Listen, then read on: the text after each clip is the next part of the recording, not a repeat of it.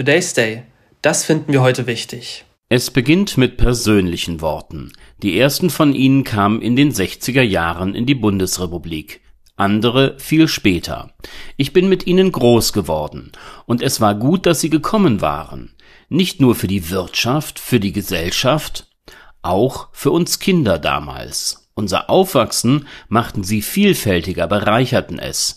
Sie erwiesen sich als verlässliche und gute Freunde, später als großartige Arbeitskollegen. Das ist bis heute so.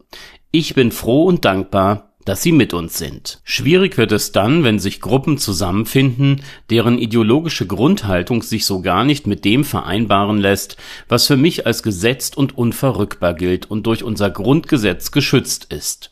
Demokratie und Freiheit mit all dem, wofür sich Menschen über Jahrhunderte eingesetzt haben, was uns nicht geschenkt wurde und was die Deutschen sich nach der Zeit des Hitlerfaschismus hart erarbeiten mussten.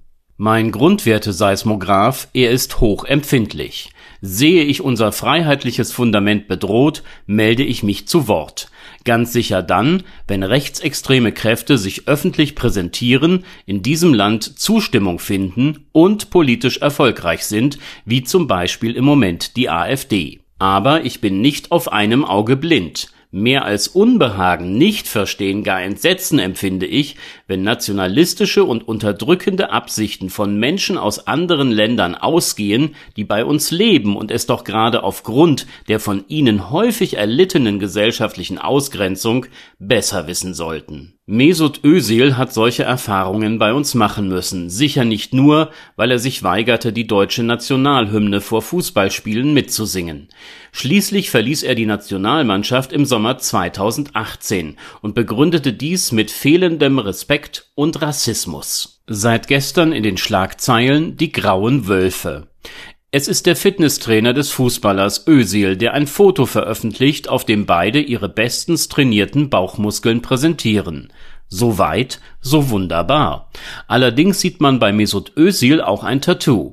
Eine Flagge, drei Halbmonde. Symbole der grauen Wölfe. Problematisch, denn diese türkisch-nationalistische Gruppe vertritt Positionen, die kaum mit den politischen, sozialen und gesellschaftlichen Grundwerten der Bundesrepublik vereinbar sind Geleitet ist die Bewegung von der Idee der Errichtung eines türkischen Großreiches, ihr Selbstverständnis das einer islamisch-türkischen Herrenrasse, was in die Unterdrückung anderer Volksgruppen und Völker mündet Juden, Armenier und Kurden können von gewaltsamen Übergriffen berichten. Die Aktivitäten der Grauen Wölfe, bis zu 11.000 Anhänger sollen sie hier bei uns im Land haben, ist mehr als problematisch. Sie machen deutlich, dass in ihrer Ideologie Demokratie und die Idee eines in Freiheit verbundenen Europas keinen Platz haben, Rassismus allerdings dann ist da noch die Jugendarbeit, die die Organisation betreibt. Den Weg zu den Kindern und Jugendlichen ebnet man sich über eigene Sport und Kulturvereine.